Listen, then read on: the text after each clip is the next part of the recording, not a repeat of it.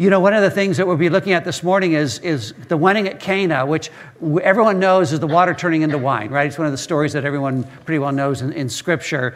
And, and the thing about it is, it, it is a foreshadowing, this wedding, of the great wedding feast of the Lamb that we find in Revelation that this wedding, this, what we're looking at, actually shows the Creator God walking and being with His people and demonstrating His ability to change water into wine and shows us a foreshadowing of this King who changes everything. And Psalm 103 captures the sword of God that, that we worship. And so I'm just going to read to you a couple of verses out of Psalm 103 as we get ready to take the elements, starting in verse 10.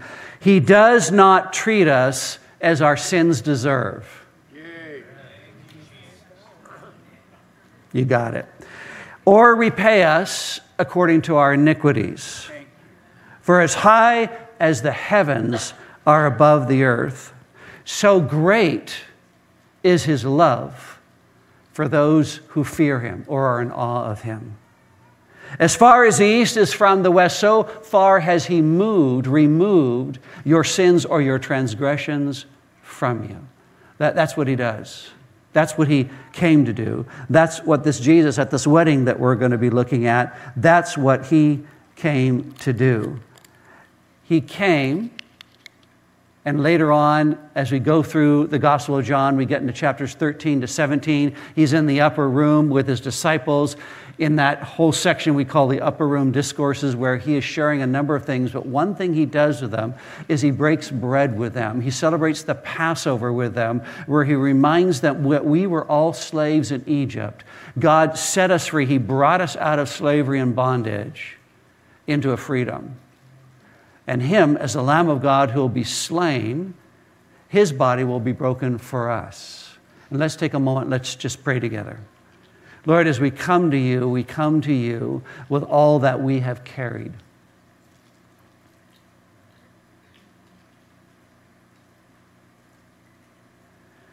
The ways, Lord, that, that we have hurt others and that we have hurt ourselves, we lay at the foot of the cross. Because your sacrifice was sufficient. What you did on the cross, you said, is finished, it is done, it is complete. Your sacrifice for us, your redeeming work for us, nails it all to the cross. You don't need to carry it anymore. It does not define you. It is not your future. And so we thank you, Lord God, that as we lay down before you right now all those sins, those things, those ways, that we've broken your heart.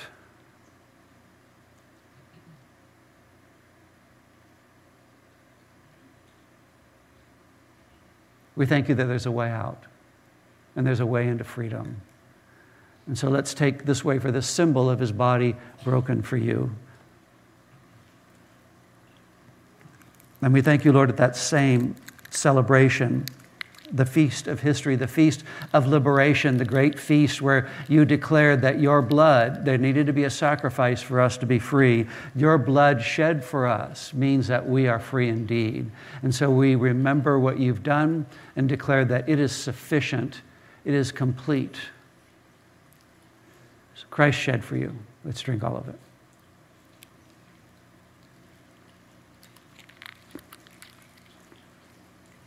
And so, Lord, we take a moment believing by faith that what you did for us was sufficient. That you are a God who brings to us freedom and liberty. You're a God who completes us and heals us and restores us and renews us. And I pray that you would do that right now, that we'd receive your forgiveness and your mercy right now, we would receive it. We choose to receive it and say, That is true, and it is true for us, and it's true today for us. And we thank you for your great word, and we pray it in Jesus' name. Amen. Amen. Amen. He is good, as we sang earlier, and this is why He is good. This is what we remember uh, about His goodness. As we're continuing in our our study in the Gospel of John. We're in chapter 2, and we're looking, as I said earlier, at the wedding at, at Cana. And it, and it says in this story that Jesus and his disciples were invited to the wedding. So, one thing I want to make clear they were not wedding crashers. Right? They were not wedding crashers, all right? I'm not recommending the movie right now, but those of you who've seen it automatically have images in your head. They did not crash this thing, they were actually invited to this thing. And so, what I want to talk about this morning, my title is Doing Whatever Jesus Tells You. Doing whatever Jesus tells you. Not sometime, but anytime, now doing what he tell, tells you. That's really important. So, with this wedding, let's give you a little bit of context. What would have happened to get ready for this wedding? So, when I, a number of you know that I lived in Israel, grew up in part in, in Israel, and I worked with a, a Palestinian f- uh, friend who, who worked in a village called Bet Sahur. Bet Sahur is near Bethlehem, which is just outside of Jerusalem. And this guy worked with getting married, and so he invited me to, to, the wedding. So his bride, he had met in the village, so it wasn't arranged marriage, but, it, but once they got interested in each other, the two families got together, and quickly. They're going to make sure that they're on top of this thing. And so what they do is they sit down and they negotiate the bride price, any dowry that's going to be paid. They have all this negotiation, sometimes haggling, dare I say, to increase, increase the bride price or whatever it may have been. And once they feel like everyone has been honored and no one's going to be shamed, then they agree to terms and okay, we're going to do this. So they set the date. And when they do that, that couple is engaged. And even though they have not consummated the marriage, they're as good as married. It required a divorce to break that thing up. Remember Mary and Joseph in, in, in uh, Gospel of Luke, chapter 1? When they were engaged, that was it. And it required a divorce to end that. And it was the same thing in, in this culture in rural Palestine today, rural Israel today and amongst some villages, that is still, still the case. That's how seriously they take this thing. And so, what would happen is on the day of the wedding, and I actually witnessed this, the, the groom and his entourage would go to the bride's house to get her. So, they have to receive her, they have to take her, and they would take her from the house. And sometimes there's a little drama and protesting that they're taking their daughter away, but they would take her. If it's a small wedding, they take and have the ceremony at the groom's house. If it's a larger wedding, as the one that I went to, then it's a venue in the little village that they would go to. And what they do is they they dance and there's drums and there's celebration. And you know the very solemn wedding sometimes we have here in America and do you take and you know all this. None of that, man. This is a party, right? Now it's only a party for a day, and the difference is in Jesus' day it was for seven days. Well, no wonder you run out of wine. I mean, seven days? My goodness, what are you people thinking? So notice in verse one it says, on the third day, the third day of what? I don't know if you've noticed when we looked at chapter one, it said the next day, and then the next day, and the next day. So, what is this? We think that this is three days after Nathanael made a commitment to follow Christ. And it's happening in Cana, and Mary, the mother of Jesus, is there, and we know she's from Nazareth. But you know, if you were to travel from Cana to Nazareth, it'd be kind of like going from Pomona to Glendora. It's only eight or nine miles. They're small little villages of two to 3,000 people. Everyone would have known everyone. We think somehow Mary is related to the family, that she knows people here. It's clear that she does. So uh, Jesus and the disciples are invited, it says in verse 2. Now, why? Why would they be invited to this particular wedding? Because Nathanael, the one that we looked at last week, remember the one who says, Can anything good come from Nazareth? He lives in Cana. It's probably relatives of him or people he knows. That, that's why he invites Jesus and his disciples along because there's already that connection. And when the wine is gone, Jesus' mother says to him, They have no more wine. Ever heard of one about the Baptist minister who had a church on the East Coast? And he um, had a conference to go to in New York. So he's going along and he is going too fast. He's speeding. So he gets pulled over, and the state trooper gets him to roll down the window. And once he does, he says, Sir, have you, have you been drinking? The minister says, oh, no, only water. The trooper says, Well, why, why, why is it that I smell wine? And, and the pastor looks down at the bottle in his lap and says, Good Lord, he's done it again.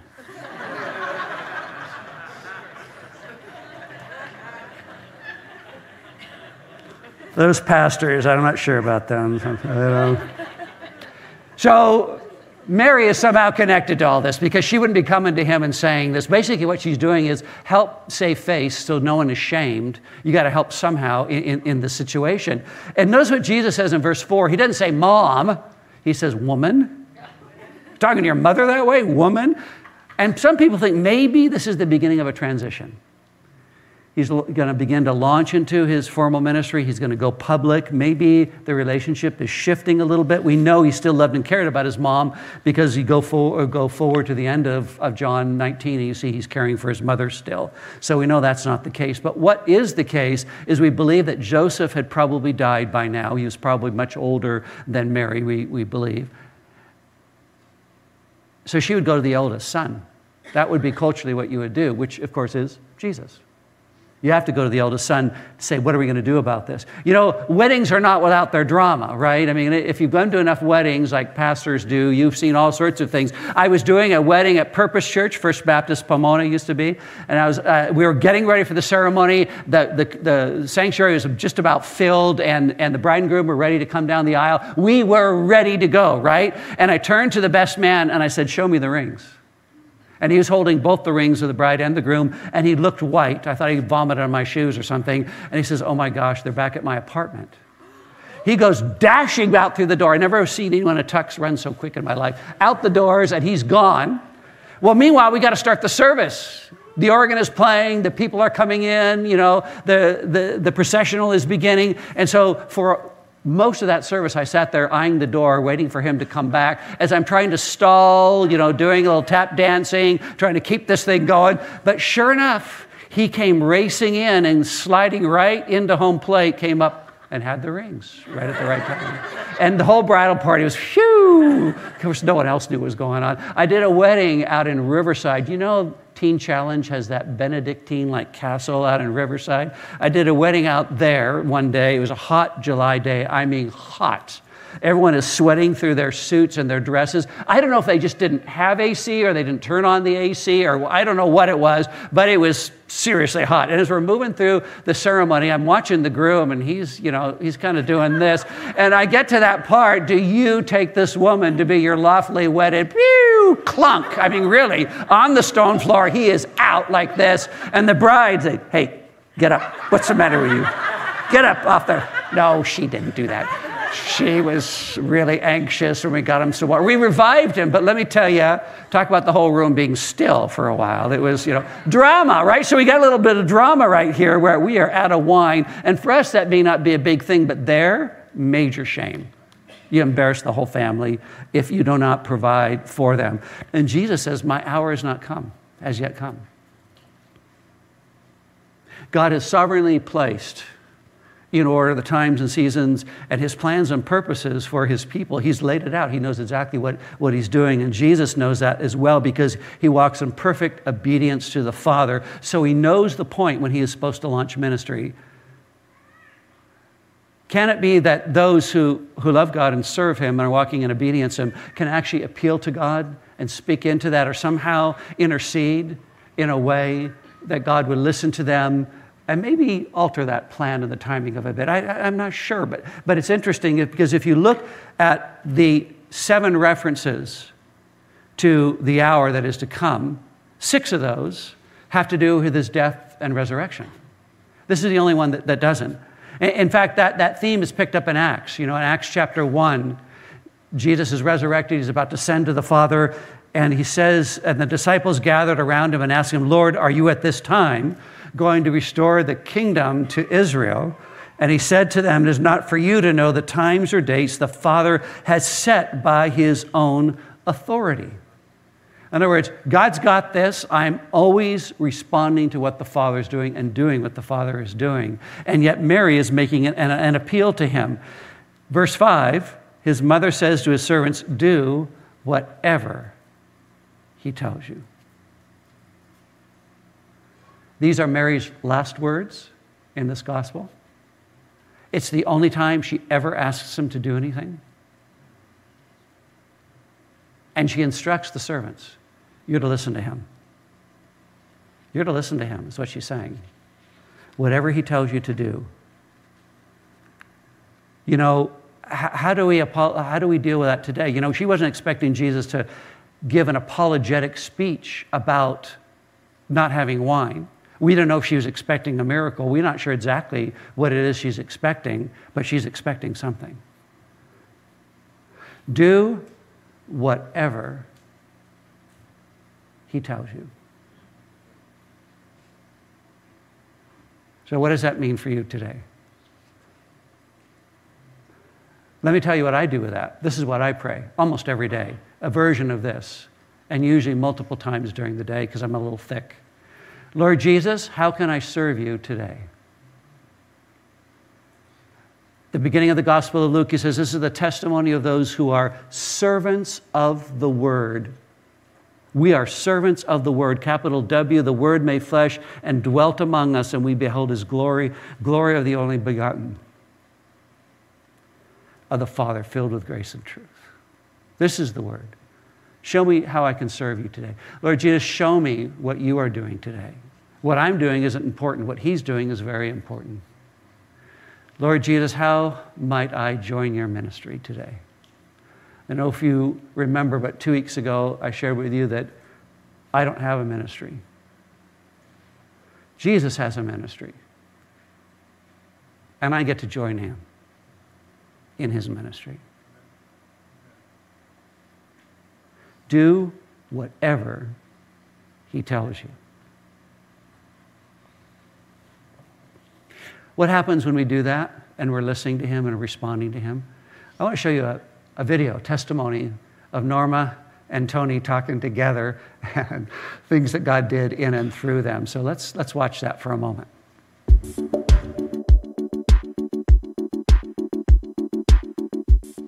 Hey, New Life family.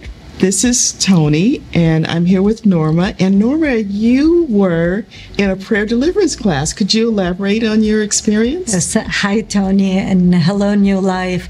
Yes, in the month of November, there was a prayer and uh, deliverance uh, class okay. uh, offered at New Life. And in one of those sessions, uh, I was part of the audience. And in one of those sessions, uh, Mindy had prophetic. Um, words of knowledge actually about what God wanted to heal. And she talked about healing uh, the wrist.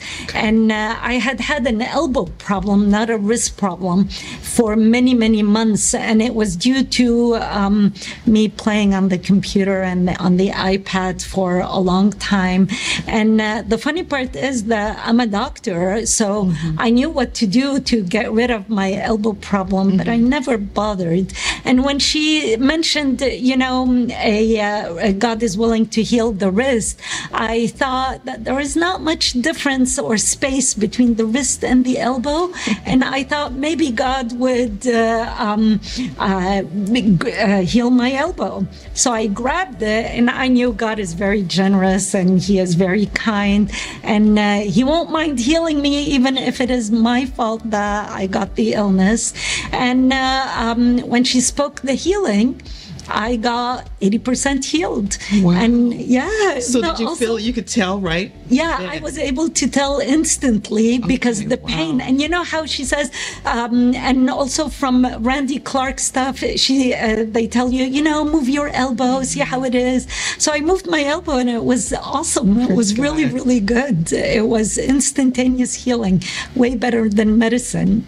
So, um, New Life, I want to encourage you. God is very generous. He is very kind, even though um, it might be an illness that, um, like me, you created for yourself. And, uh, uh, you know, I was thinking that it was my fault, but God still heals.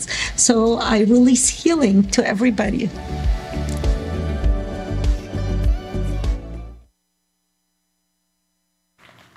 You, you notice how Dr. Norma jumped in on that, that, that it was actually the word was for the wrist, but she said, you know, the elbow's not too far away. So she jumped in on that. Belief, faith, really wanting it, pursuing God. She does all those things, and God shows up. Why? Because He's generous, because He's good, because He wants to. That's what He wants to do. He wants to touch us, He wants to heal us.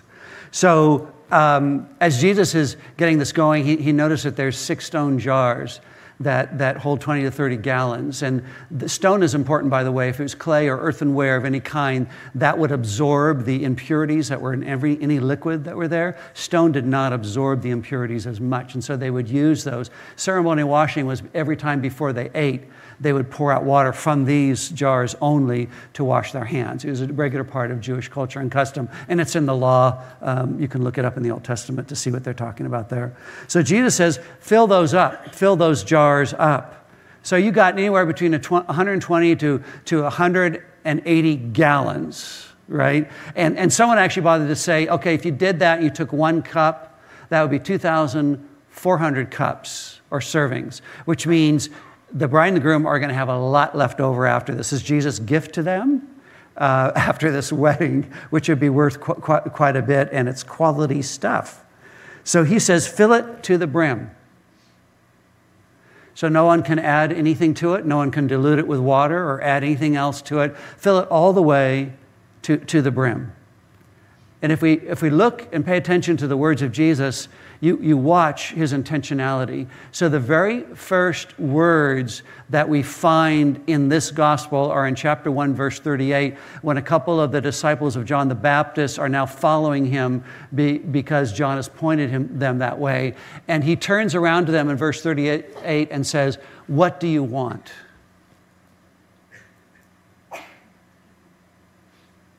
And so Jesus asks you, What do you want? What do you want?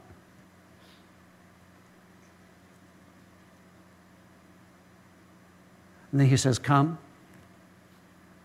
And then he says, Follow me. And then here he says, Fill. Fill. Let's do that right now. Can you stand with me for just a moment, if you're able to?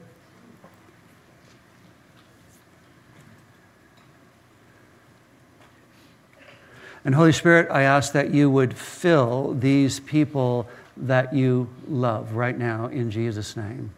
We thank you, Lord, that in your world there are no hurricanes, there are no storms, that where you are, we're able to sleep in perfect peace. And so, Lord, I pray that those struggling with storms and hurricanes this morning, those struggling with addictions,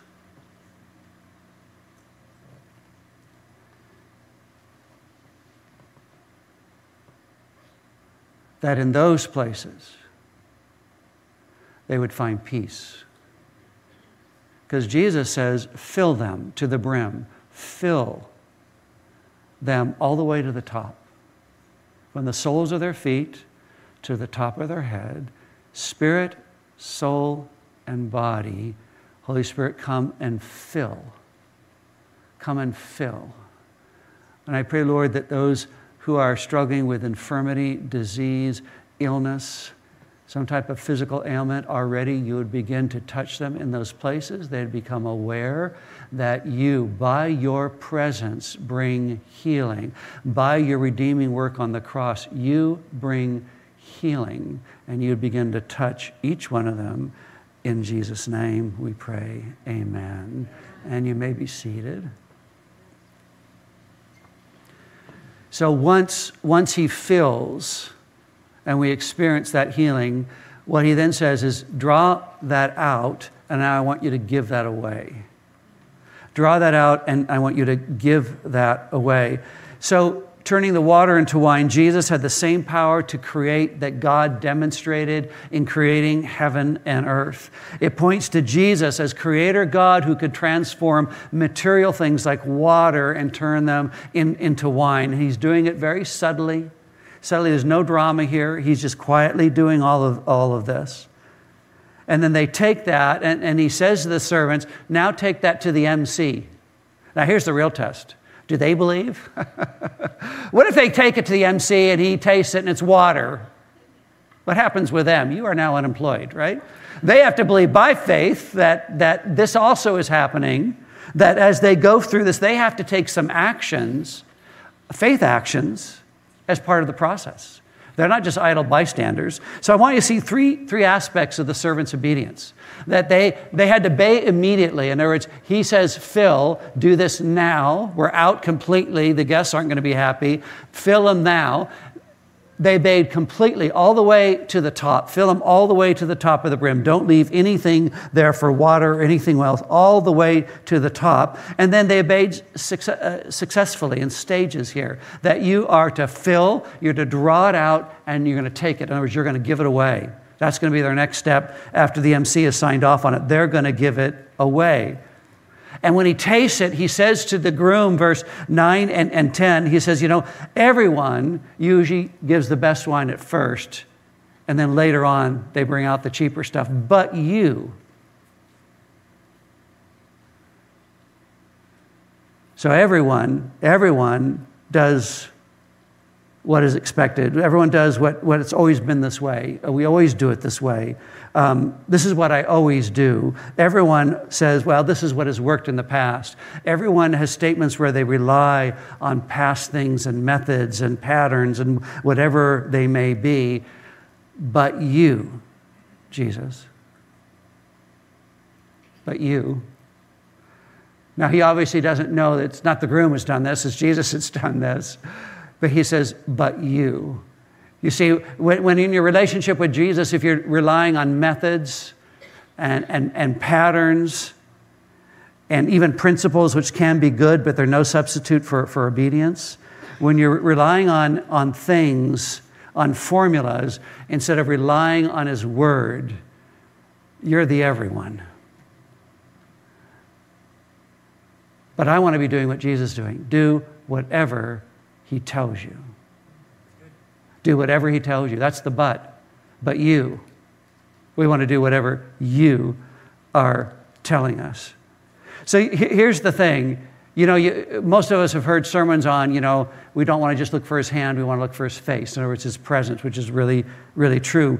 The thing is, if we get satisfied with just knowing the acts of God, with not knowing his ways, we run into a problem, and there's a huge difference between those two things. You know, are we content with just receiving His provision without knowing Him, with Him being a stranger? The ways of God open up a window into His nature and His heart. And as, as we begin to see His actions, we should know who it is that is doing this. We should want to deepen our relationship with that. In the same psalm that I read for communion, Psalm 103, in verse 7, he said, He makes His ways known to Moses his deeds to the people of Israel. You get the difference? That the deeds were his actions, that the people all saw his actions, but it's Moses who knew his heart and knew his ways.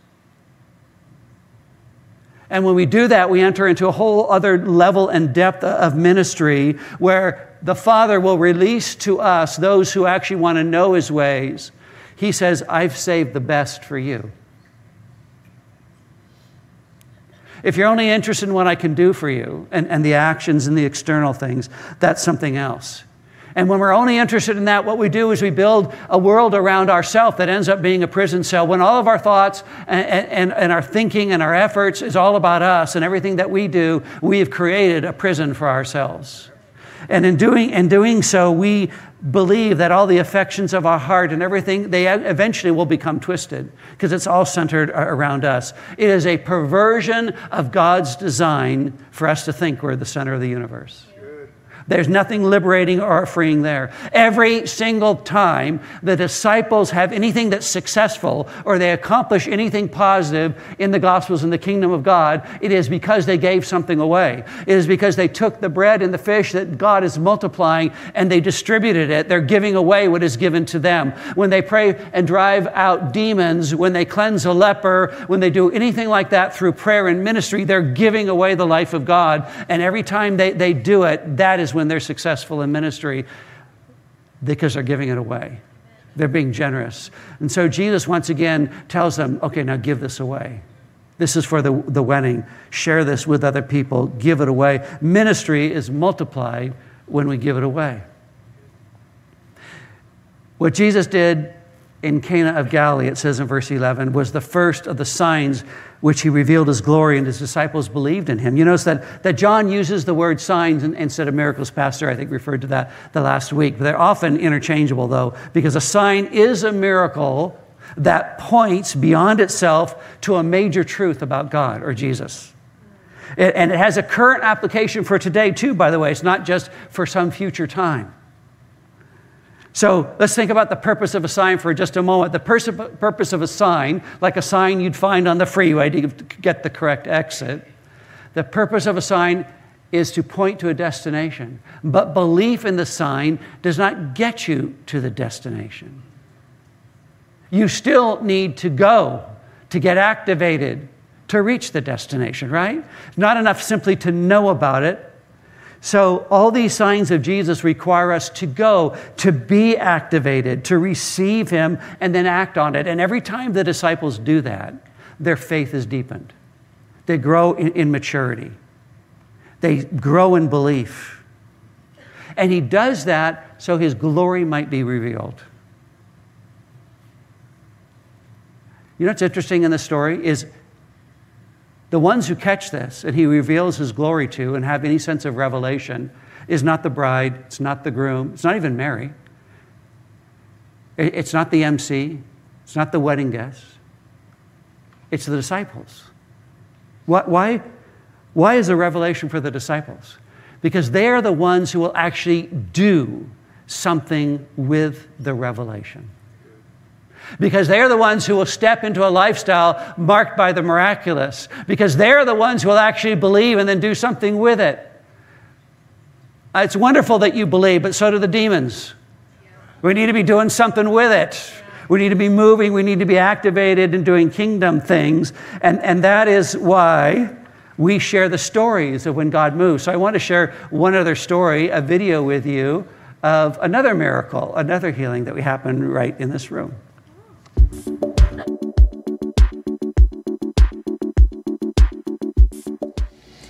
Hello, New Life family. I am Norma, and this is Tony. Welcome, Tony. Thank you. Uh, so, I hear that in the month of November, when you were in church, something fabulous happened to you. Could you tell us a little bit about this? Yes, absolutely. So, what happened was in November, Pastor Doug, um, during Sunday service, he called out very specifically people having pain in their right elbow.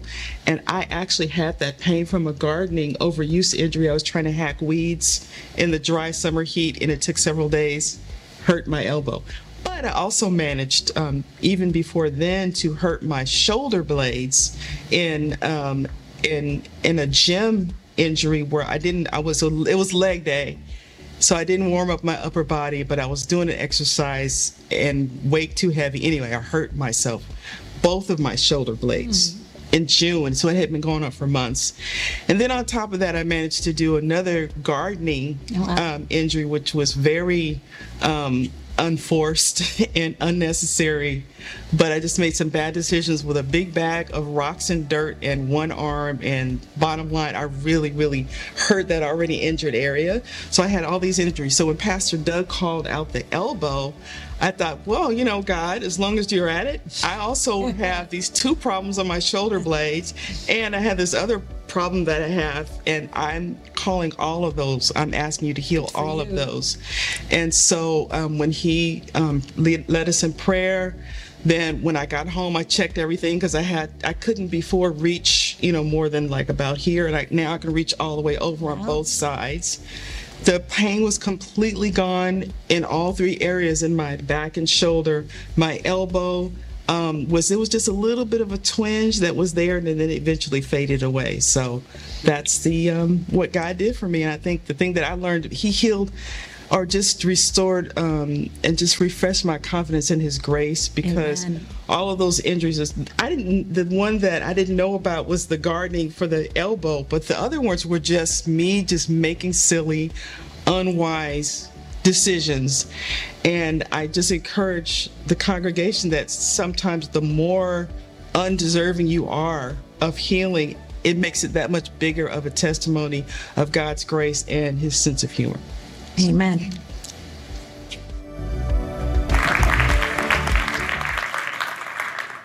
Can we have the worship team come up?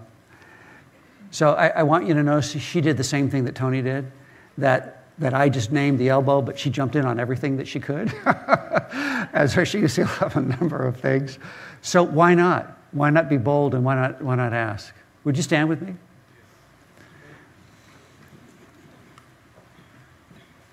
We have had uh, people healed on almost every Sunday for the last few months. Almost every Sunday, we've had somebody healed. Lord, we thank you that it is your heart to restore and to renew your people. It is your heart to heal us.